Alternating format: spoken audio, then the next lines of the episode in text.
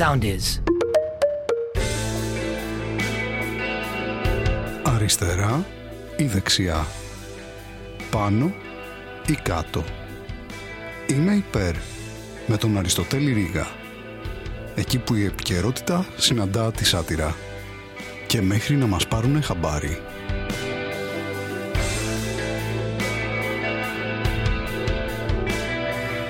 Χαίρετε φίλες και φίλοι, επειδή κάποια κουβέντα έχει ανοίξει τώρα τελευταία σχετικά με το πολύ πρόσφατο αυτό περιστατικό στο Blue Horizon, θα ήθελα να το συζητήσουμε λίγο το θέμα, αν θέλετε κι εσείς. Καταρχάς, να ξεκαθαρίσω ότι είμαι υπέρ, αλλά ας δούμε τα δεδομένα. Τα δεδομένα, παιδιά, είναι απλό, είναι εύκολο, υπάρχουν εκεί, υπάρχει το υλικό, υπάρχουν τα δεδομένα. Υπάρχει υλικό λοιπόν από μια κάμερα η οποία είναι ξεκάθαρα τι είναι λατωματική κάμερα. Ξεκάθαρα είναι λατωματική κάμερα, δεν είναι από αυτές τις επαγγελματικές, τις σωστές κάμερες, ας πούμε, που ήταν στο ξενοδοχείο της Μπίκα ή από τις σωστές κάμερες που ήταν στο πλοίο του λιμενικού, στο περιστατικό με την Πύλο. Που αυτές είναι έξυπνες κάμερες που εκεί που γίνεται το επίμαχο περιστατικό, εκεί σταματάνε να δουλεύουν. Όχι, αυτή η κάμερα ήταν ελαττωματική γιατί τραβούσε κατά τη διάρκεια. Υπάρχει λοιπόν αυτό το βίντεο στο ίντερνετ, το οποίο είναι χωρίς ήχο, δεν έχει λέξεις, γιατί πάλι πρέπει να βρούμε εμείς λέξεις για πράγματα για τα οποία δεν υπάρχουν λέξεις. Τι είδαμε λοιπόν στο βίντεο? Είδαμε έναν άνθρωπο να προσπαθεί να ανέβει, να μπει σε ένα πλοίο. Και μετά είδαμε δύο ανθρώπους, εκ των οποίων ο ένας φορούσε άσπρα, να τον αποθούν, να του λένε όχι, δεν θα ανέβει στο πλοίο. Και μετά κατέβηκε λίγο ο πρώτος άνθρωπος και προσπάθησε να ξανανέβει πάλι στο πλοίο. Όπου πάλι ο δεύτερος άνθρωπος του είπε όχι, δεν θα ανέβει στο πλοίο. Και μετά πήγε να ανέβει πάλι τρίτη φορά αυτός ο άνθρωπος και μετά. Σε ένα καρέ μέσα ήταν εκεί και μετά δεν ήταν. Είναι φοβερό. Δηλαδή είναι σαν να του είπε κάποιος: ρε φίλε, υπάρχεις, ναι, αλλά δεν υπάρχεις, ρε. Δεν υπάρχεις, ρε. Και πραγματικά. Δηλαδή το είδα 10-15 φορές αυτό το πράγμα. Το πώς έγινε ήταν μαγικό. Εξαφανίστηκε. Εξαφανίστηκε αυτός ο άνθρωπος. Εξαφανίστηκε η λογική. Εξαφανίστηκε η αξιοπρέπεια. Εξαφανίστηκαν πάρα πολλά πράγματα. Δηλαδή, τι έκανε αυτός ο άνθρωπος εκεί με τα άσπρα εκεί που τι ήταν? Λέει, του δείξε ότι δεν μπλέκεις με τους παγωτατζίδες, ρε παιδί μου. Εμείς εδώ ελέγχουμε τη φάση. Τι έκανε αυτός ο άνθρωπος εκεί πέρα? Έκανε, παιδιά, έκανε τη δουλειά του. Ξεκάθαρα έκανε τη δουλειά του. Με ζήλο, όσο καλύτερα μπορούσε. Όπως κάνανε τη δουλειά τους κάποιοι άνθρωποι παλιότερα στη Γερμανία, αν θυμάστε. Τι έκανε? Εκτελούσε εντολές. Και από ένα σημείο και μετά εκτελούσε γενικότερα. Όχι εντολές, γενικά εκτελούσε. Γιατί τι του είχαν πει αυτού του ανθρώπου? Του είχαν πει: τάδε ώρα φεύγουμε. Τέλος. Εμείς θα φύγουμε. Ήταν, ρε παιδί μου, του λένε: θέλω να φανταστείς το καράβι σαν να είναι, ας πούμε, το όχημα διαφυγής από ληστεία. Ότι θα βγουν οι ληστές, θα μπουν στο καράβι. Θα μείνει ανοιχτή η πόρτα, να μπουν μέσα οι ληστές και μετά να γκαζώσουμε να φύγουμε. Θα φύγουμε δηλαδή με τέτοια βιασύνη που ακόμα και η μπουκαπόρτα θα είναι ανοιχτή. Δεν μας νοιάζει, εμείς θα φύγουμε. Ναι, υπάρχει φεκ που το απαγορεύει αυτό το πράγμα, αλλά τι θα κάνουμε? Θα αφήσουμε τέτοια πράγματα όπως τον νόμο ή τη λογική ή την ασφάλεια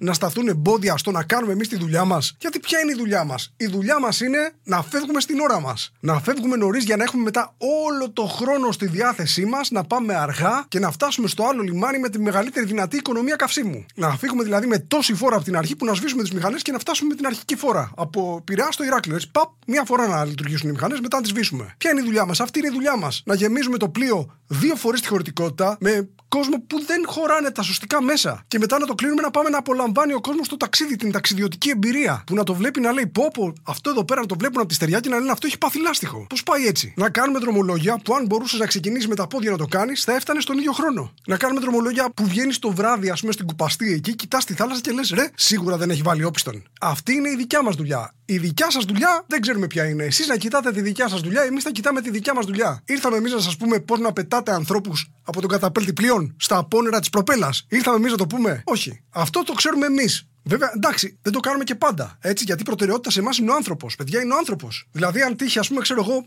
και είναι κάποιος, παιδί μου, είναι, ας πούμε, ένας άνθρωπος καθημερινός. Ένας διάσημος παρουσιαστής τηλεόρασης. Δεν τον περιμένουμε 5 λεπτά, 10 λεπτά, 40 λεπτά. Τον περιμένουμε. Με ευχαριστούμε που ήρθατε. Γιατί αν δεν πάει σε εμάς, θα πάει στον άλλον, στον ανταγωνιστή. Με τον οποίο, εντάξει, τώρα εμείς ανταγωνιζόμαστε φοβερά, ας πούμε. Γιατί είναι τρομερός ανταγωνιστής αυτός με τον οποίο πάμε και συνεργαζόμαστε άψογα για να συνεννοηθούμε, ρε παιδί μου, για τις τιμές των εισιτηρίων. Γιατί δουλεύει η αγορά, παιδιά, δουλεύει η αγορά τόσο καλά που μετά μας δουλεύει κιόλας από κεκτημένη ταχύτητα. Τι έκανε δηλαδή αυτός ο άνθρωπος εκεί πέρα στον καταπέλτη? Εφάρμοσε το όραμα του οργανισμού. Ήρθε αυτό από ψηλά, πήγε παρακάτω, έφτασε αυτόν, λέει: εγώ θα το εφαρμόσω αυτό το όραμα. Γιατί αυτός είναι ο δικός μου αγώνας, ο αγών μου. Και θα το κάνω εδώ με τα χέρια μου, μέχρι να πάθουνε κράμπα. Ο αγκών μου, mein Krampf. Ήρθε λοιπόν αυτός ο άνθρωπος εκεί στον καταπέλτη, ο οποίος είχε νοητική υστέρηση. Τον ήξερε το πλήρωμα, γιατί έκανε τακτικά δρομολόγια αυτός ο άνθρωπος, Ηράκλειο Πειραιά. Τον ήξερε. Τον είδε και τι σκέφτηκε λοιπόν αυτός ο άνθρωπος εκεί που ήταν υπεύθυνος στον καταπέλτη? Τι σκέφτηκε? Έκανε την εξής σκέψη, ήτανε: και τώρα το δελτίο καιρού για τους αγρότες. Δηλαδή αυτό πρέπει να σκέφτηκε, γιατί αν είχε ένα εγκεφαλικό κύτταρο σε λειτουργία θα ήταν τι κάνεις ρε. Θα του ούρλιαζε. Αυτό δεν πρέπει να το κάνεις, αλλά δεν είχε. Εφάρμοσε λοιπόν το όραμα του οργανισμού και μετά γύρισε πλάτη, ικανοποιημένος από το γεγονός ότι έκανε τόσο καλά τη δουλειά του, και επέστρεψε στο πλοίο κανονικά. Μίλησε με τον καπετάνιο. Του λέει: έλα εδώ, είχαμε ένα συμβάν. Τι, τίποτα, μην ανησυχείς. Όλα καλά, ναι, όχι, ναι. Να φύγουμε, να φύγουμε. Τι θα φάμε, μακαρόνια. Με σάλτσα, τέλεια. Και το κλείσε. Έκανε τη δουλειά του σωστά, γιατί είχε το δίκαιο με το μέρος του. Πιο δίκαιο του ισχυροτέρου. Και στη δικιά του περίπτωση του τρισχυροτέρου. Το λέει ο νόμος. Το άρθρο «Κάνω ό,τι γουστάρω», παράγραφος «Γιατί», εδάφιο «Μπορώ». Γιατί είναι, προβλέπεται από τον νόμο αυτό το πράγμα. Ότι όταν έχεις εισιτήριο, βγαίνεις από το καράβι και προσπαθείς να ξαναμπείς στο καράβι την ώρα που ξεκινάει το καράβι, ειδικά αν είσαι αμαία, η ποινή είναι αυτή. Ξεκάθαρα. Το λένε όλοι. Ο Μπάμπης ο Ζουγιάς, ο Γιώργος ο Πεταλούδας, ο Τζάκος Σπάροου. Όποιος είναι πειρατής δηλαδή το ξέρει αυτό. Γιατί σε ποιον θα εφαρμόσει αυτό το νόμο αυτός ο άνθρωπος εκεί πέρα, σε ποιον θα συμπεριφερθεί έτσι, στους ανωτέρους του? Δεν γίνεται αυτό. Στους ασθενέστερους θα το κάνει. Θα πάει στον πλειοκτήτη να του πει: άργησες, σε πετάω στα απόνερα της προπέλας. Όχι, βέβαια, θα πάει σε αυτόν που δεν μπορεί να διαμαρτυρηθεί. Όπως το κάνουν, όπως προβλέπεται. Όπως το κάνανε οι αστυνομικοί στον Κωστόπουλο. Όπως τον κάνανε στο Σαμπάνι. Στο Φραγκούλι. Όπως έγινε με το άλλο το παιδί του 19 χρονών που πήγε να ξεφύγει από τον ελεγκτή και έπεσε έξω από το τρόλεϊ. Γιατί αυτή είναι η ποινή όταν δεν έχεις εισιτήριο. Δεν έχεις εισιτήριο. Στάνατον. Έχεις εισιτήριο. Οκ. Άισα μέα. Στάνατον. Έκανε τη δουλειά του άνθρωπος και γύρισε πίσω. Φωνάζαν οι άλλοι: άνθρωπος στη θάλασσα, άνθρωπος στη θάλασσα. Αυτός. Φωνάζαν οι επιβάτες, το πλοίο έφυγε. Λέγανε τι έγινε εδώ πέρα κτλ. Βγήκε όμως η εταιρεία κατευθείαν, ανέλαβε την ευθύνη κανονικά ολόκληρα. Λέει: παιδιά, εδώ έγινε κάτι τραγικό για το οποίο παίρνουμε την ευθύνη 100%. Δεν πρέπει να ξαναγίνει αυτό. Λέγανε: τι, πετάξατε κάποιον στη θάλασσα? Λέει: όχι, καθυστερήσαμε να ξεκινήσουμε. Και βγάλαν ανακοίνωση. Λένε: ενημερώνουμε τους κύριους επιβάτες ότι η εταιρεία δεν φέρει καμία ευθύνη για την καθυστέρηση στην αποχώρηση του δρομολογίου. Και λέγανε οι άλλοι: πού το ξέρουμε, μα παιδιά, λέει, σας το είπαμε μόλις. Τι να κάνουμε, να ορκιστούμε αυτού και το πατάω? Να, φυλάω σταυρό. Δεν έχουμε ευθύνη, το είπαμε. Και μετά τι κάνανε, παιδιά? Εναρμονισμένοι λοιπόν με τις κυβερνητικές πρακτικές, πώς αντιμετωπίσανε το ζήτημα εκεί στο καράβι? Λέει: παιδιά, πάρτι. Πάμε για πάρτι. Λέει: τι πάρτι? Καφέδες και σάντουιτς κερασμένα. Το αφεντικό τρελάθηκε. Και άμα σας πούμε τι έκανε, θα τα συμφωνήσετε κι εσείς. Γιατί είναι ακόμα πιο παλιό αυτό το πράγμα. Δηλαδή αυτό που έγινε με τη λίστα Πέτσα, που λένε για να μην μιλάνε τα κανάλια, θα τους δώσουμε χρήματα, στηρίζεται πάνω σε ένα πιο παλιό ελληνικό ρητό της ελληνικής παράδοσης. Το όταν τρώμε δεν μιλάμε και το πιάτο μας κοιτάμε. Σου λέει: εδώ πέρα δεν έχουμε το Mega Channel μαζί μας. Είναι ο Γιώργος και ο Κώστας. Ένας καφές και μία τυρόπιτα και είναι μια χαρά. Και έκανε το πλοίο 40 με 50 λεπτά δρομολόγιο μέχρι να έρθει σήμα από το λιμεναρχείο να γυρίσει πίσω. Γιατί προφανώς κάποιος επιβάτης ειδοποίησε και το λιμεναρχείο. Γιατί που να ξέρει το λιμεναρχείο τι γίνεται στο λιμάνι? Είναι το λιμεναρχείο αρμόδιο να έχει κάποιον εκεί πέρα ένστολο σε κάθε καταπέλτη πλοίου που φεύγει? Είναι δυνατόν? Αυτοί οι άνθρωποι είναι σοβαροί. Έχουν και άλλες δουλειές. Πρέπει να πάνε μεσοπέλαγα. Ποιος θα πάει στα νυχτά της Πύλου? Θα το αφήσουμε και αυτό στους ιδιώτες όπως κάναμε στη Θράκη? Γιατί κάποιος το τράβηξε με κάμερα αυτό το πράγμα και κυκλοφόρησε. Δηλαδή, φανταστείτε τι γίνεται τώρα. Έφτασε αυτό το βίντεο εκεί πέρα και επιβεβαίωσε αυτά που μας είπαν οι ειδήσεις, παιδιά. Ακριβώς όπως το μάθαμε από την τηλεόραση, έτσι επιβεβαιώθηκε ότι έγινε. Είπανε στα κανάλια: τραγικό ατύχημα στο Πειραιά, ότι κάποιος πήγε να ανέβει στο πλοίο που έφευγε και δεν τα κατάφερε και πνίγηκε. Το οποίο είναι 100% σωστό. Δηλαδή, το Πειραιά το έχουν πετύχει ακριβώς. Λένε: δεν είχε εισιτήριο ο άνθρωπος, το οποίο είναι λογικό. Δηλαδή το είχε το εισιτήριο, αλλά δεν το είχε πάνω του εκείνη τη στιγμή. Το είχε δείξει, είχε ανέβει. Αλλά άμα δεν το έχεις κάνει τατουάζ το εισιτήριο στο κούτελο, να πλησιάζει, να σε βλέπει ο άλλος από μακριά, πώς θα είναι σίγουρος ότι σε ξέρει και ότι όντως είχες ανέβει πριν? Δεν είχε εισιτήριο. Προσπάθησε να ανέβει στο πλοίο, ενώ το πλοίο έφευγε. Αυτό έγινε. Απλά πήγαινε να φύγει το πλοίο, αυτός προσπάθησε να ανέβει. Έφυγε το πλοίο, δεν τον περίμενε, αλλά μέχρι εκεί όμως είναι σωστό. Δεν τα κατάφερε να ανέβει, λέει, και πνίγηκε. Το οποίο επίσης είναι σωστό, δεν τα κατάφερε. Αλλά όχι ότι μόνος του δεν τα κατάφερε. Είχε βοήθεια σε αυτό το πράγμα. Υπήρχαν άνθρωποι εκεί να τον στηρίξουν, να του δώσουν ένα χέρι, δύο, να τον μια σμπροξιά. Γιατί τι είμαστε μόνοι μας? Χρειαζόμαστε τους άλλους ανθρώπους για να τα καταφέρουμε. Χρειαζόμαστε άλλους ανθρώπους να μας βοηθήσουν. Και πραγματικά βγήκε και η κυρία Μάνδρο εκεί στην τηλεόραση, δεν ξέρω, η οποία δήλωσε ότι γιατί τον άφησαν αυτόν τον άνθρωπο να κάνει αυτό, γιατί δεν τον κλώτσισαν, γιατί δεν τον πλάκωσαν στις κλωτσιές, γιατί δεν τον σάπισαν στο ξύλο, δεν βρέθηκε κάποιος να πήρε, παιδιά, έπεσε από τον καταπέλτη, γιατί δεν τον έριξαν με τον καταπέλτη, να έχουν ένα καταπέλτη εκεί πέρα, να τον φορτώσουν, να τον στείλουν πίσω στην ξηρά. Γιατί αυτή είναι η λογική. Σου λέει: εντάξει, για να μην τον τραυματίσουμε θανάσιμα, μπορούμε να τον τραυματίσουμε επαρκώς, ρε παιδί μου, να του μείνει μια αναπηρία, κάτι. Γιατί μία την έχει. Τι είχαμε, τη χάσαμε. Και βγήκε και η πολιτεία και πήρε και θέση με τον υπουργό. Που βγαίνει ο υπουργός και δήλωσε το εξής. Λέει: θρηνούμε το θάνατο ενός ανθρώπου, αλλά θρηνούν και οι οικογένειες των ανθρώπων που πήγαν για μεροκάματο και βρέθηκαν κατηγορούμενοι για φόνο. Δηλαδή, πραγματικά έτσι, πήρε θέση ο άνθρωπος. Λέει, δεν θα πάω ούτε από τη μία, ούτε από την άλλη. Ναι, υπάρχει αυτό, αλλά υπάρχει και το άλλο. Τα άκρα συναντώνται, είναι το ίδιο. Δεν υπάρχει, ας πούμε, ο θήτης και το θύμα. Όχι, συναντούνται αυτά τα πράγματα. Δεν υπάρχει ο νεκρός και ο ζωντανός. Όχι. Δεν υπάρχει το άσπρο και το μαύρο. Όχι. Υπάρχει ο άσπρος μαυρισμός και ο μαύρος μαυρισμός. Βέβαια, θρηνούμε για τον πνιγμένο, αλλά θρηνούμε και για τον ζωντανό που τον έκπνιξε. Δεν ψάχνουμε να βρούμε λεπτομέρειες, το καταδικάζουμε από όπλου κι αν προέρχεται. Σε άλλα νέα, παιδιά, δεν ξέρω τι συμβαίνει εδώ πέρα. Δηλαδή, πραγματικά δεν προλαβαίνω οι ειδήσεις αλλάζουν κάθε μέρα, γίνεται και κάτι τραγικότερο. Δηλαδή, πραγματικά, αυτός το διάστημα από τα Θέμπη και μετά, έχουμε περάσει βαθιά μέσα στην δυστοπία κανονικά. Δηλαδή, σήμερα είδα ένα βίντεο στο οποίο ο Πορτοσάλτε είπε το ίδιο πράγμα. Είπε ότι από τα Θέμπη και μετά ζούμε τη μία επική τραγική συμφορά μετά την άλλη. Το οποίο είναι απόδειξη ότι μάλλον έχουμε σπάσει το Matrix, έχουμε περάσει σε κάποιο εναλλακτικό timeline και περιμένω τον Πορτοσάλτε να γίνει επιτέλους αντάξιος του ονόματος που φέρει και να ξεκινήσει το Αντάρτικο. Να βγει στα βουνά και να αρχίσει να κάνει το οτιδήποτε, ρε παιδί μου, από εδώ και πέρα είναι όλα πιθανά. Δηλαδή, σκεφτόμουν την προηγούμενη εβδομάδα έκανα ένα βίντεο για τις πυρκαγιές. Ωραία, τελειώνουν οι πυρκαγιές πώς? Με πλημμύρες. Ωραία, έχουμε επικές πλημμύρες στη Θεσσαλία, έχουμε το Βόλο να πνίγεται, να βουλιάζει κανονικά, και ενώ σκέφτομαι ότι πρέπει να ασχοληθώ με αυτό το θέμα, βλέπω βίντεο με αυτό εδώ, με έναν άνθρωπο τον οποίο τον πετάνε από τον καταπέλτη ενός πλοίου, σοβαρά τώρα έτσι, κοιτώντας τον στα μάτια, και δεν μπορώ να το εξηγήσω, έχει σταματήσει το μυαλό μου, δεν εξηγείται αυτό. Υπάρχουν 8.000 τρόποι να το αντιμετωπίσει αυτό το πράγμα. Κανένας από αυτούς δεν περιλαμβάνει το να πετάξεις κάποιον στα απόνερα της μηχανής ενός πλοίου στην αποβάθρα. Δεν δικαιολογείται με κανένα τρόπο. Και είναι αυτό ακριβώς, ρε παιδί μου, ότι βλέπεις το βίντεο και απορείς. Είναι σαν ταχυδακτηλουργικό τρίπ, σαν σε ένα καρέ να εξαφανίζεται ένας άνθρωπος. Και κάνω δύο προβλέψεις. Η πρώτη είναι ότι θα αναλάβει την υπεράσπιση ο γνωστός ποινικολόγος, για να το κλειδώσουμε ακριβώς τι θα συμβεί εκεί πέρα. Και το δεύτερο που προβλέπω είναι το ότι η εταιρεία θα κρεμάσει κανονικά στα μανταλάκια και θα σταυρώσει το πλήρωμα και τον καπετάνιο. Και αυτό το πιστεύω ακράδαντα, γιατί αυτό που κάνανε δεν έγινε από μια θεσμική θέση. Δηλαδή, ναι, μεν υπάρχει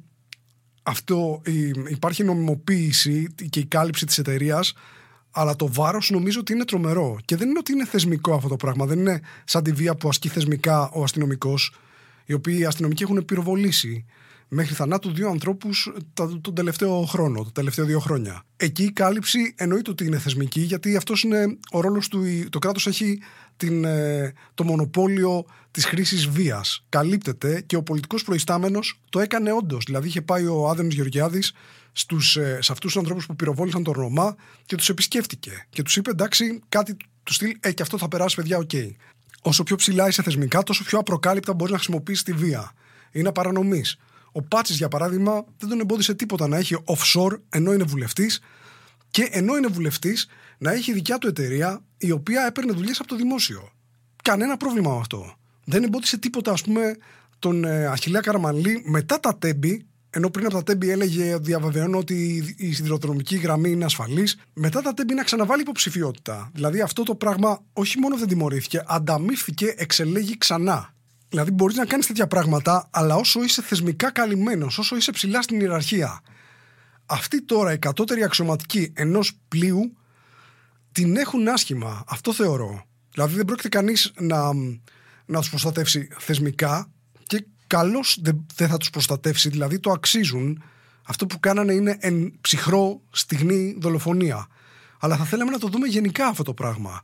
Να υπάρχει μια αίσθηση δικαιοσύνης εδώ πέρα, γιατί υπάρχει ατιμωρησία, και ο καθένας μπορεί να νιώθει ότι μπορεί να πάρει τον νόμο στα χέρια του και να κάνει το οτιδήποτε. Δεν ξέρω, αυτό έτσι είναι η προβλέψή μου. Τώρα με έλεγα να κάνω αυτό το πράγμα. Έκανα αυτό το βίντεο, το έγραψα χθες και σήμερα. Και σήμερα, ας πούμε, βλέπω ότι έχει πλημμυρίσει η Θεσσαλία. Πήρα τηλέφωνο στους γονείς μου στα Τρίκαλα, είναι καλά, έχουν διακοπή ρεύματος. Η πόλη έχει πλημμυρίσει. Ο κάμπος έχει γίνει λίμνη. Και δεν ξέρω τώρα, είναι τρομερό αυτό το πράγμα ότι, οκ, Έχει μια ρεαλιστική διάσταση αυτό, γιατί το καλοκαίρι φέτος ήταν το πιο θερμό καλοκαίρι στην ιστορία του πλανήτη από τότε που αρχίσαμε να καταγράφουμε θερμοκρασίες. Τώρα, αν έχει κάνει κανείς μαθήματα φυσικής, ας πούμε, έχει μάθει τον κύκλο του νερού στο Λύκειο, ξέρει ότι το νερό τι είναι στους ωκεανούς, με την θερμότητα εξατμίζεται, γίνεται σύννεφο, υγροποιείται και επιστρέφει από τα σύννεφα μέσω της βροχής. Φέτος το καλοκαίρι, λοιπόν, έχει εξατμιστεί το περισσότερο νερό από τους ωκεανούς που έχει εξατμιστεί ποτέ στην ιστορία, λογικά, από τότε που μετράμε, το οποίο σημαίνει ότι θα έχουμε και τις ισχυρότερες βροχοπτώσεις. Και έχουμε δύο θέματα εδώ. Το πρώτο είναι ότι δεν κάνουμε τίποτα για να αντιμετωπίσουμε τα αίτια αυτού του φαινομένου. Το γιατί έχουμε αύξηση της θερμοκρασίας δεν μας προβληματίζει. Συνεχίζουμε κανονικά στον ίδιο δρόμο, έτσι, με την αφέλεια της μπαλαρίνας που χορεύει σε ναρκοπαίδιο, γιατί υπάρχει, είναι εκεί. Και το δεύτερο είναι ότι, άντε και γίνεται αυτό το πράγμα και δεν μπορούμε να αντιμετωπίσουμε τα αίτια, δεν κάνουμε τίποτα για να αντιμετωπίσουμε τις συνέπειες. Δεν έχουν γίνει αντιπλημμυρικά έργα που θα έπρεπε να γίνουν. Δεν υπάρχει διαχείριση καμία των υποδομών. Οι υποδομές γενικά απαξιώνονται, τα δίκτυα απαρχιώνονται, χρειάζονται συντήρηση και χρήματα. Και θέλω να πω, δηλαδή, ότι έχουμε διακοπές ρεύματος μέσα στην Αθήνα από βροχόπτωση, η οποία δεν είναι πρωτοφανής. Απλά καταραίει το δίκτυο. Πληρώνουμε δηλαδή αστρονομικά ποσά στην ενέργεια για να μην γίνεται καμία συντήρηση των υποσταθμών. Έχουμε υποσταθμούς που βάζουν φωτιές το καλοκαίρι, που πέφτουν με την πρώτη βροχή, και είναι πραγματικά προβληματικό αυτό, γιατί σε μια τέτοια εποχή κρίσης, αντί να δούμε το ουσιαστικό πρόβλημα, ακόμα παραμένουμε προσανατολισμένοι στο πώς θα κερδοσκοπήσει κάποιος από αυτό το πράγμα, γιατί είναι ιδιωτική εταιρεία πια η ΔΕΗ. Δηλαδή δεν δικαιολογείται αυτό, να γίνονται οι λογαριασμοί bonus. Αν φτάσατε μέχρι εδώ, λοιπόν, σας ευχαριστώ πάρα πολύ για αυτό, γιατί τώρα, ξέρετε, όπως στο τέλος κάθε podcast λέω τις παραστάσεις που έρχονται, οπότε η πρώτη παράσταση που έχω στο πρόγραμμα είναι την επόμενη Δευτέρα στις 11 του μήνα. Παίζω στα Χανιά, στο Rock Under the Clock Festival, το οποίο τώρα είναι ιδιαίτερο φεστιβάλ, γιατί έχει δωρεάν είσοδο. Δηλαδή, αν είστε στα Χανιά ή μπορείτε να φτάσετε εκεί πέρα από την Κρήτη γενικά, σας προτείνω να το κάνετε, όχι γιατί έχει δωρεάν είσοδο, αλλά γιατί έχει 100% φιλανθρωπικό χαρακτήρα. Δηλαδή, μπορείτε να μπείτε εκεί προσκομίζοντας τρόφιμα μακράς διαρκείας. Αυτός είναι ο ρόλος του, αυτό είναι το νόημα του φεστιβάλ. Και όταν λέμε τρόφιμα μακράς διαρκείας, δεν εννοούμε παγωτό, εννοούμε κάτι που μένει έτσι συσκευασμένο, ωραία. Μετά, στις 15 Σεπτέμβρη, την Παρασκευή, παίζω στα λοιπάσματα στον Αντιφασιστικό Σεπτέμβρη μαζί με άλλους κομικούς. Και μετά, το Σάββατο 16, παίζω στη Λάρισα, στο φεστιβάλ ΚΝΕ Οδηγητή, με την προϋπόθεση ότι θα υπάρχει η Λάρισα τότε, ότι θα έχεις στεγνώσει. Και εντάξει, το τελευταίο που έχω βασικά να σας ανακοινώσω είναι ότι η βιντεοσκόπηση υπάρχει εκεί, είναι στις 21 Δεκάτου, στο ARC. Εισιτήρια θα βρείτε στο viva.gr γι' αυτό.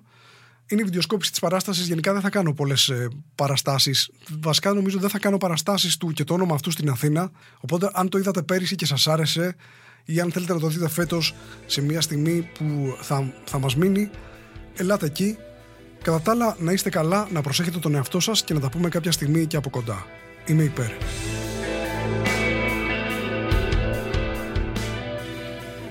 Ακολουθήστε μας στο Soundees, στο Spotify, στο Apple Podcasts και στο Google Podcasts.